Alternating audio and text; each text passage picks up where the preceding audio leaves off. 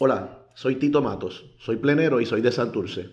En plena cangrejera hablo con maestros pleneros de mi barrio, San Mateo de Cangrejos, ahora conocido como Santurce.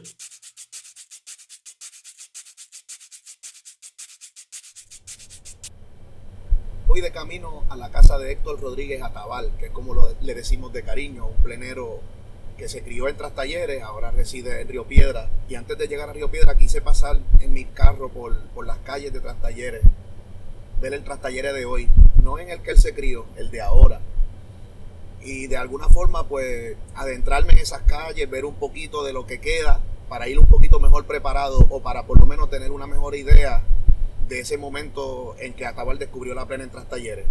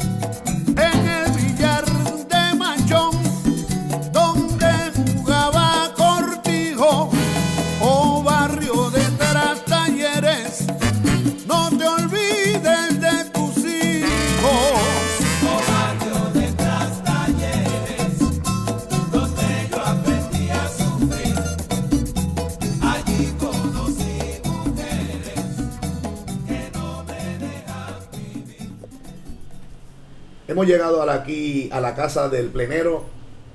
Diga su nombre, compañero. Sí, yo soy Héctor Rodríguez, me dicen Atabal y estoy aquí con mi amigo Tito Matos en mi casa. Bienvenido. Gracias, Héctor. Te pregunto, ¿de qué, qué barrio qué barrio santurcino vio nacer este plenero ilustre? Bueno, desde que yo me acuerdo, el barrio de Trastalleres este, y la 15 esa área ahí, pero el barrio de Trastalleres, la calle Mangle, B353. ¿Todavía existe? No, Eso ya no existe. la, en la casa no. El, el, el solar está baldío, pero la casa la tumbaron hace como 10 años. ¿Sigue periódicamente yendo al barrio? Voy, voy de vez en cuando porque hay varias, este, varias actividades que ellos hacen. La fiesta del canto de cruz, este, que ya lleva un montón de años.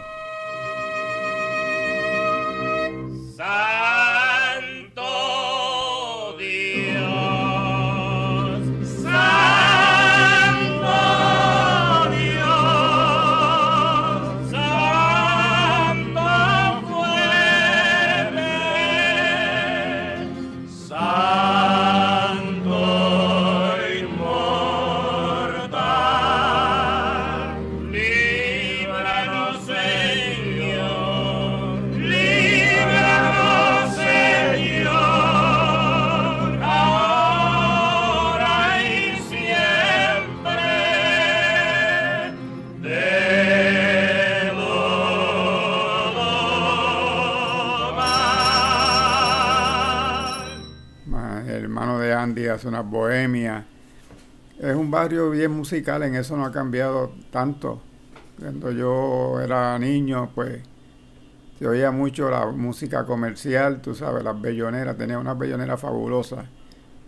Pero también siempre aparecía un grupo de pleneros, a veces eran del barrio mismo, a veces eran de barrio, este, vecinos. Eso quería- siempre ha habido mucha música. Eso, eso quería preguntarte, ¿cómo, cómo llega la plena, o digamos la música, porque, porque si hay algo que, digo, este museo va dedicado a la plena santurcina, pero es importante dejar saber que el maestro Atabal toca muchos instrumentos y muchos ritmos y muchos géneros, pero en el caso de la plena, ¿cómo, pues, tu recuerdo, ¿cómo llega la plena a tu vida? Cortijo y su combo con Ismael Rivera.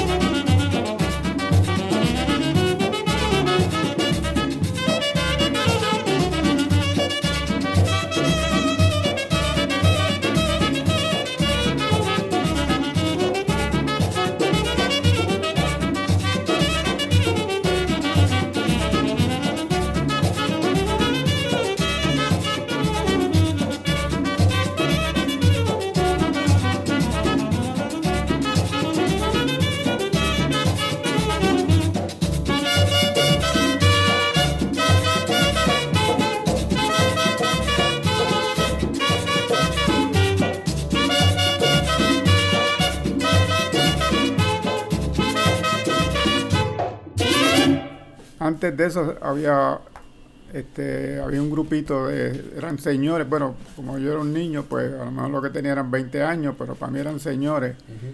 Y había uno que se llamaba Chano, que era el líder. Y la primera vez que vi, yo había oído la plena Jadial, ¿verdad? Canario, Cortijo. Pero la primera vez que veo pleneros en vivo fue este grupo que eran todos de tras talleres y eran tipos que, que tú los veías en el colmado. Yo ni, ni idea de que tocaban, tú sabes. Y me acuerdo la canción que estaban tocando. Por favor, si te acuerdas de la canción y, y el negocio. El negocio ya no existe. Era, era un, un señor que se dedicaba a arreglar eh, eh, el- eh, equipos eléctricos, Ok. neveras, este, todo lo que fuera Un eléctrico. técnico Entonces, de refrigeración. Tú sabes que había un Sil, él se puso Silvani, pero eso es su nombre artístico, porque eran los productos, eran Silvani. Sí, sí, exacto, sí, sí. Y la- él o la gente le puso Silvani. Entonces hacía una estación de radio que hoy en día estaría preso, porque transmitía como por tres calles de tras talleres. Y, y nosotros íbamos, yo era un niño, íbamos, y ahí me encuentro con estos pleneros que estaban tocando una canción que pegó mucho cuando yo era un muchacho, que se llamaba Pablito Citebar, una ranchera bien charra, que hablaba de que ponía- puso el, el puñal encima de la mesa de billar y era una locura.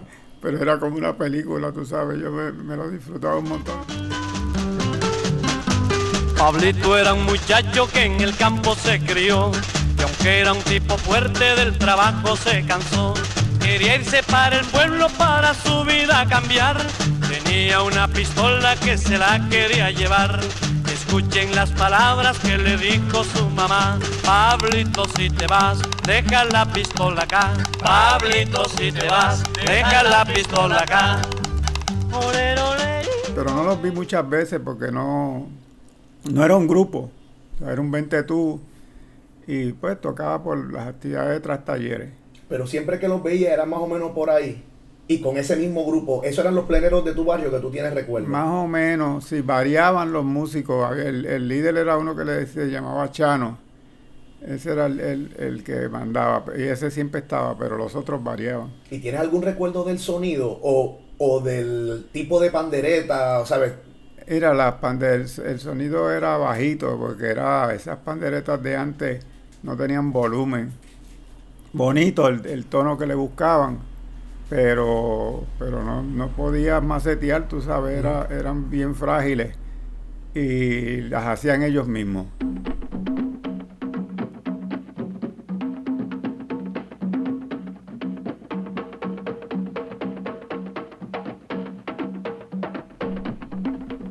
Eran totalmente artesanales. Sí, Dentro, dentro del género, eh, yo, yo conozco la respuesta, pero no todo el mundo que, la gente que se va a exponer y que queremos que vea esto, Dios mediante, ¿verdad? Pues, este, ¿dónde, dónde te manifestabas mejor con los tambores? ¿Cuál era tu instrumento preferido? Si, si era el tambor o si era otro. ¿Cuál? no siempre fue el tambor, ahora cuál tambor, este, eso nunca me lo planteé, el, el que, el que apareciera. No había, fíjate, pero no vi, cuando muchacho yo no vi bomba. La bomba que yo conocí es la, comercial, la de, la de Cortijo. Correcto.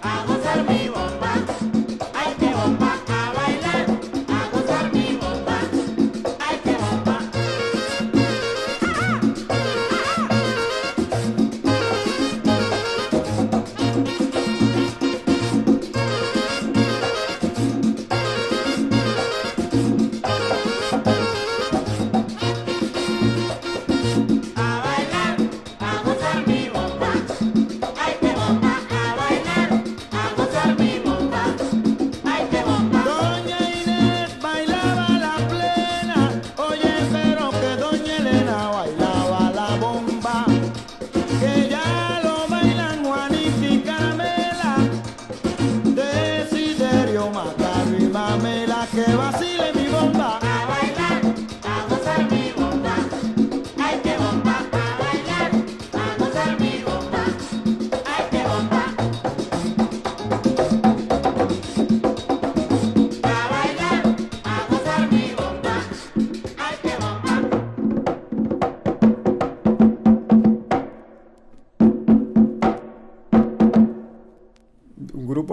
Tras talleres, en, en mi época yo no vi, después puede ser que hayan llegado, o antes, pero en el momento en que me tocó vivir a mí allí, pues no, ¿Y había algún contacto con otros pleneros, como por ejemplo la 23? O sabes, ¿se daban esos intercambios de barrio o era, o era, o era raro eso? Yo me imagino que sí, pero como yo era un niño, tú sabes, y ir a la colectora para allá abajo, muchachos, me mataban los viejos. no, no, no, no, no podía salir del, de- del cuadrante, tú Sí, sabes. sí, sí, estaba. Y me imagino que sí, que compartían y eso, y peleaban también para seguir la tradición, tú Por sabes. supuesto. Te pregunto entonces, de los instrumentos de percusión, ninguno tienes preferido o que tú entiendes que te de- el que te llega a las manos, a ese tú le metes, ya sea un requinto, ya sea un timbal, ya sea un bongo. Y o- otra cosa que por ahí quería preguntarte, dada a esa versatilidad que tienes como percusionista, por ahí es que viene la cosa de que Atabal sea un grupo de, desde, desde sus principios como que tan híbrido para, para, para darle accesibilidad a otras cosas que no son necesariamente la bomba y la plena. Digo, esa es mi opinión, pero ¿qué tú crees sobre eso? Sí, bueno, la propuesta de, de, Atabal realmente es como tú dices, era este, la famosa unión de ritmo, que un número podía pasar de una plena a una samba.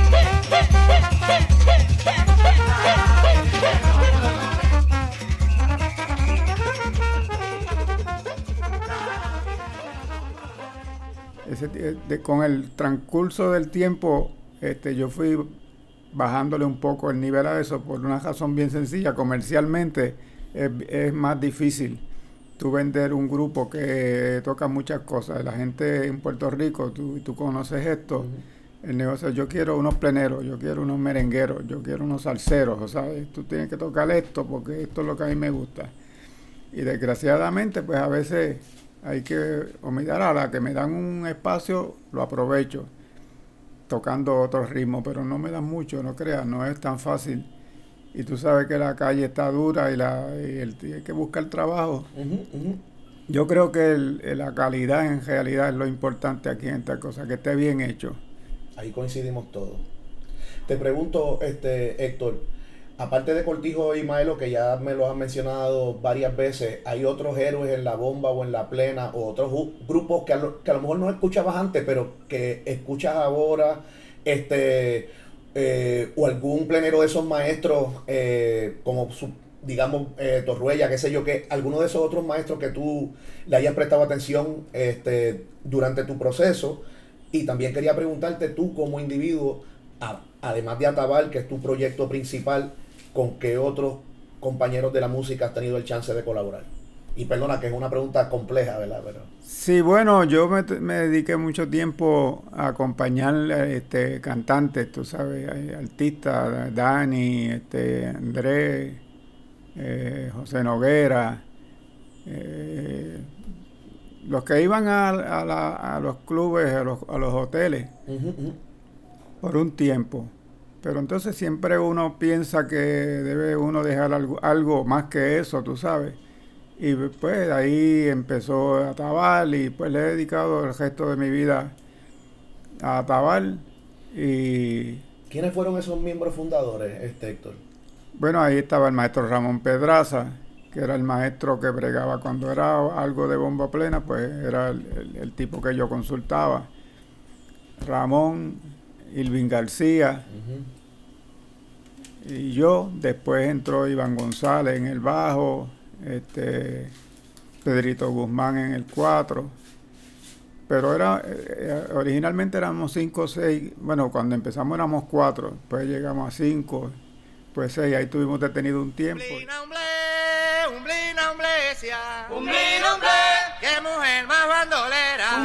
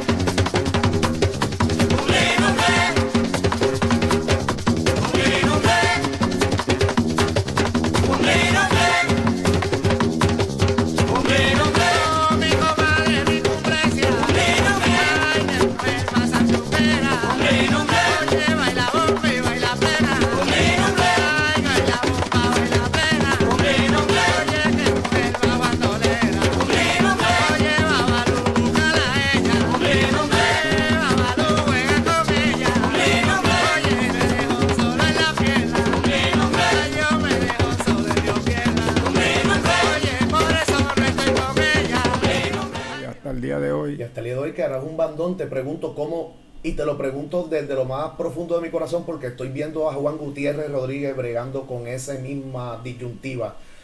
Cómo desde tu proceso creativo y de director de banda y de lo que tú entiendes que debe ser o que ha sido Atabal, eh, bregas con este proceso de pase de batón que es inevitable y que ahora se está dando con Caimi en tu caso o con Julia y con los nenes de allá de Nueva York, Camilo, Matthew, con los pleneros de la 21.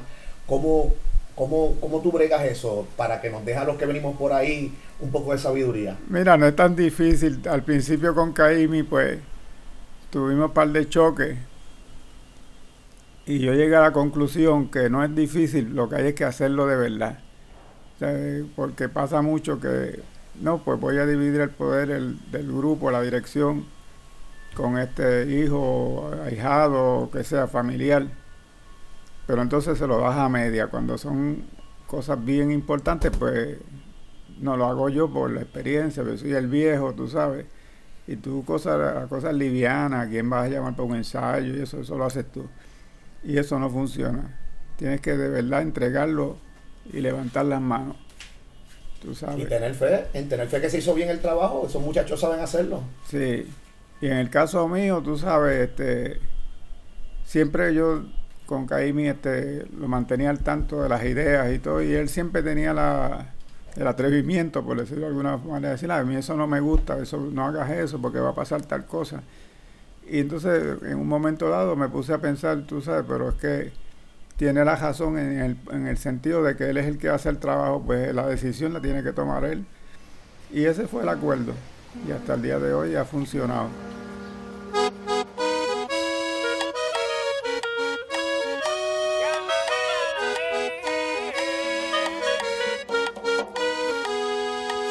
Sueño que mi canto lo puedas oír para enamorarte con cada latir.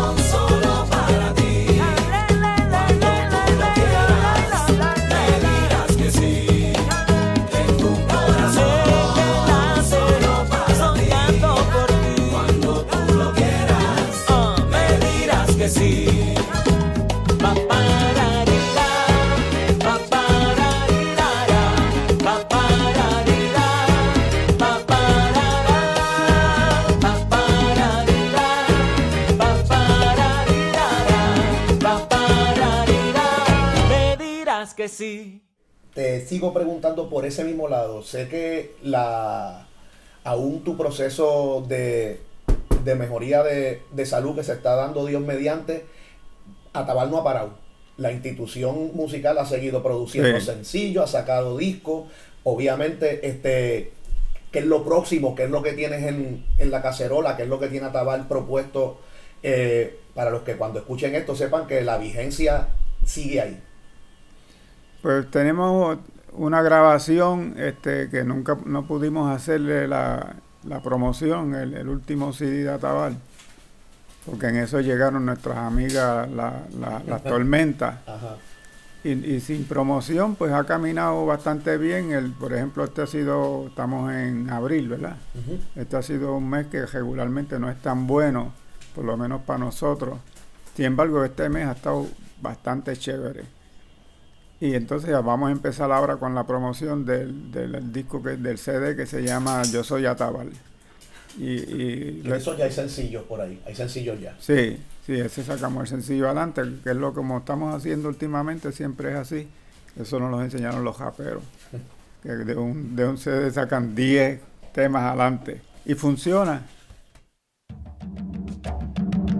Nací en el 1950 en el barrio de Trastalleres, es la calle Mangle, en Santurce, con partera, como era antes. Conocí poco a mi papá de sangre, me crió Tello. De ahí nos mudamos para Quintana y después a la calle Los Millones, en Bayamón.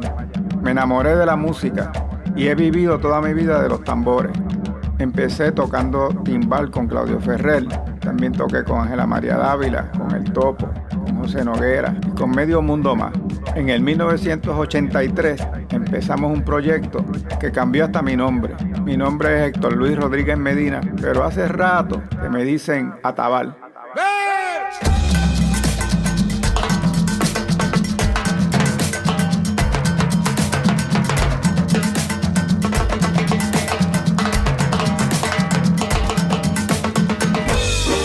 ¿Tú sabes quién soy yo?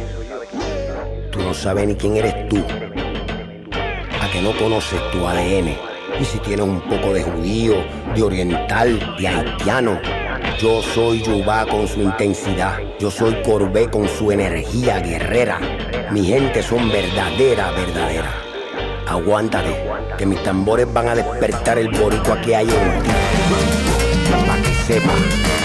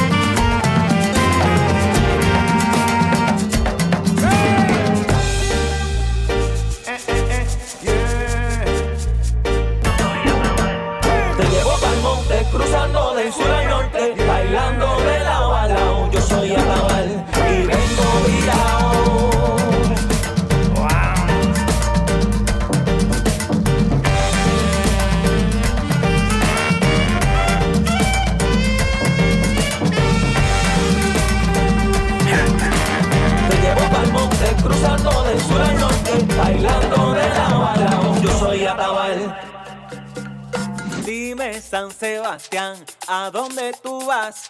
Yo no quiero lío, solo quiero vacilar.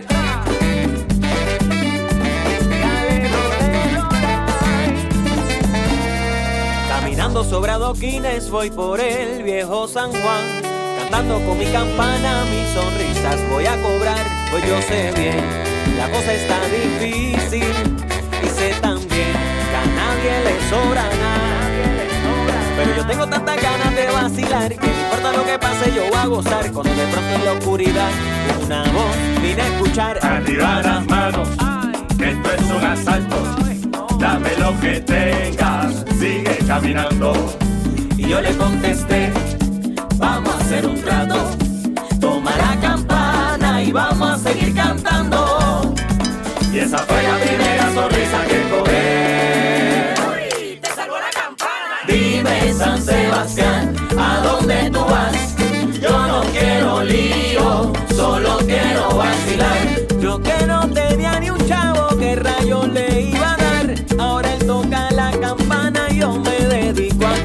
Dime, San Sebastián, ¿a dónde tú? Yo no quiero lío, solo quiero vacilar.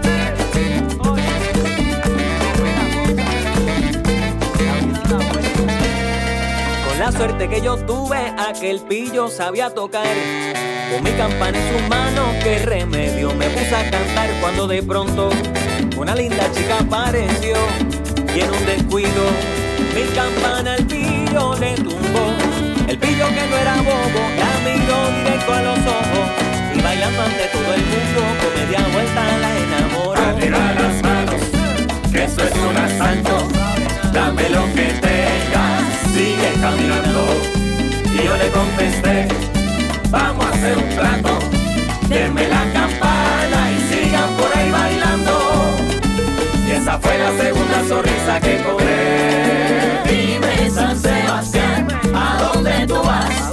Yo no quiero lío, solo quiero vacilar. En este cuento nadie muere, nadie sale tranquilao. Todo el mundo tiene algo bueno, bien adentro, bien guardado. Dime San Sebastián, ¿a dónde tú vas? Yo no quiero lío, solo quiero vacilar. Esa chica buscando problemas y él con media vuelta la puso a gozar. Yo no quiero lío,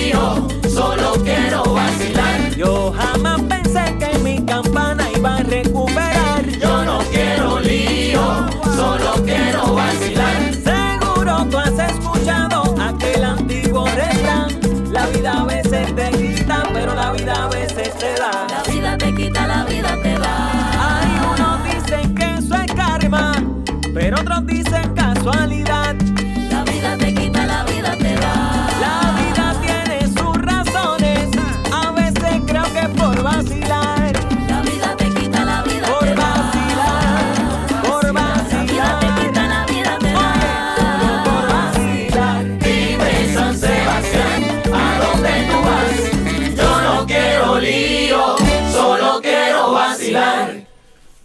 Así que, pues eso es lo que ha pasado en términos, volviendo a, la- a la cosa de dividir el, el trabajo de director. Dos cosas me obligaron, mi convencimiento de que debía este, caerme y dirigir solo. Y el otro, pues, estoy bregando con cosas de salud que también pues te limitan un poco, pero siempre hay trabajo eh, clericales que dicen en la universidad eso. Siempre hay trabajo clerical. El más tedioso Ya. para nosotros. Este- es terrible, tú sabes, pero entonces cuando ya tú lo conoces, pues digo, todo eso lo hace María, pero siempre ella necesita la ayuda. Así que estoy haciendo eso, tú sabes, loco por tocar un bongo o algo, pero entonces tengo un lío porque se me fueron los callitos que tenía. de- entonces, muchachos, me duelen los dedos, le doy 15 o 20 minutos y tengo que parar del dolor. Va a tener que hacer como Giovanni, que usa palitos, y Roberto Roena, eso es una manera para por lo menos mantener esas manos ahí, esa dinámica. Este, Héctor, eh, te pregunto ahora, eh, enlaces, eh, digo, y eso lo podemos coger más para adelante, esa información, pero obviamente Atabal está listo, está en todas las plataformas, Instagram, para toda la gente que lo quiera conectar. Exacto, aquí tenemos todo, Atabal PR, esto está al día, y están los contactos. Pues nada, este, en términos de las preguntas sobre Santurce y lo que Mariana me puso, yo estoy completo algo adicional, este, de nuevo, vol- volviendo a esa idea de que lo que estamos tratando de hacer es hacer una mirada simple pero digna de este maestro plenero que, que impactó a este barrio de Santurce y su legado. Eso es lo que estamos tratando de hacer. Así que si tú tienes algo más que tú entiendas que, que haya que aportar particular, ah, pero espérate, si se me está olvidando algo. Me gustaría que esta es una parte que no todos, particularmente la gente de la plena conoce. Este, Atabal es una persona que, a diferencia de otros pleneros que no tuvieron la oportunidad, sí tiene una preparación académica, tiene publicaciones, tiene escritos en periódicos, artículos. El último libro que entiendo que es sobre la, la vida de Arsenio en Puerto Rico, increíble, me lo leí.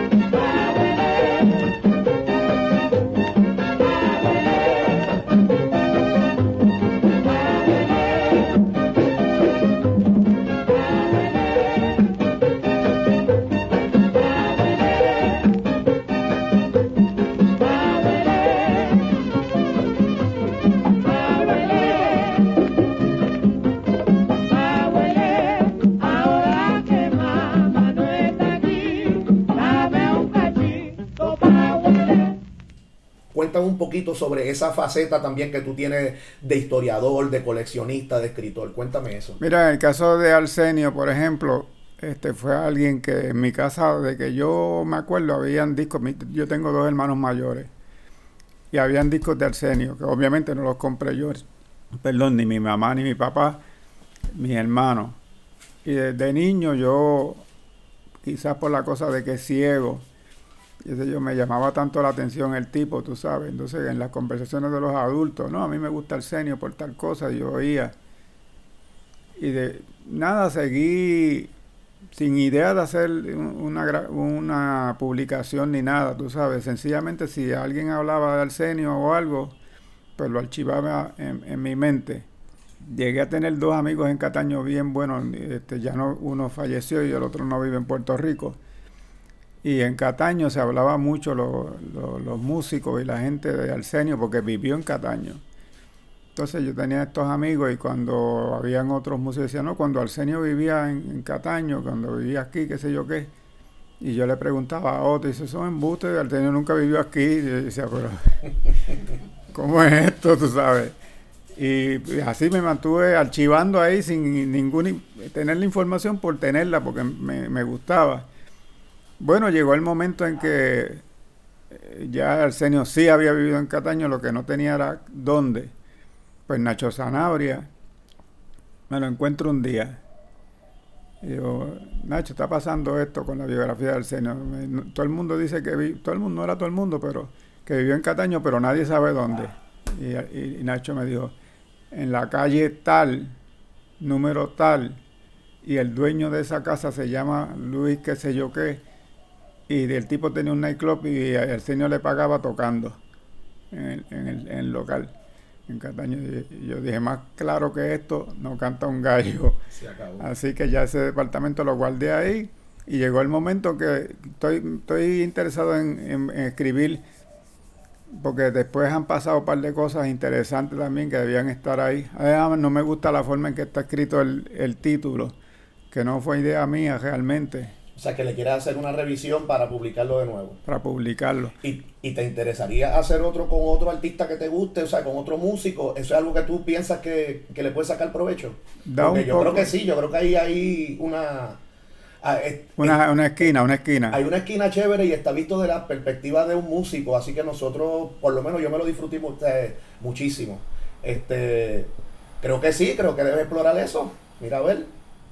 Sí, es, in- es interesante, pero antes tengo que arreglar el de Arsenio, de, porque la cosa de él en, en Talleres es un poco difícil, a pesar de que Talleres, si lo miras bien, es un barrio pequeño, pero entonces tú tienes ahí unos íconos.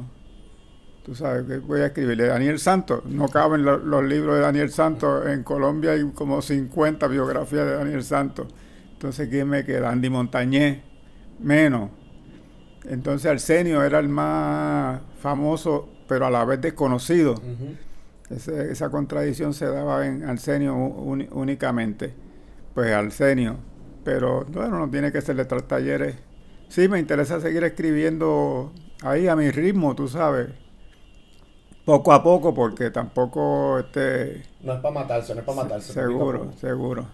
Pues Atabal, de parte mía, de Tito y, de Mariana, gracias por esta por este ratito, gracias María. Y, y como te digo, ese es el plan del Museo de la Plena. Espero que cuando esté ya listo puedas participar con nosotros de la apertura y que se sientan orgullosos de lo que estamos tratando de hacer, que es simplemente eso, validar el trabajo de gente importante en Santurce. Así que tú eres uno de esos y estamos orgullosos de ti. Gracias, Tito, y te deseo de verdad, tía Mariana, todo el éxito, porque los proyectos de ustedes siempre son importantes. La música hay que, hay que escribir, no música, escribirle en idioma, en español, pero hay que escribir sobre los, sobre los ritmos, los músicos, porque si no, esto es sonido que se lo lleva el viento, tú sabes. Así que los felicito y para adelante con, conmigo para lo que me necesiten. Gracias. Allá atrás. Thank you.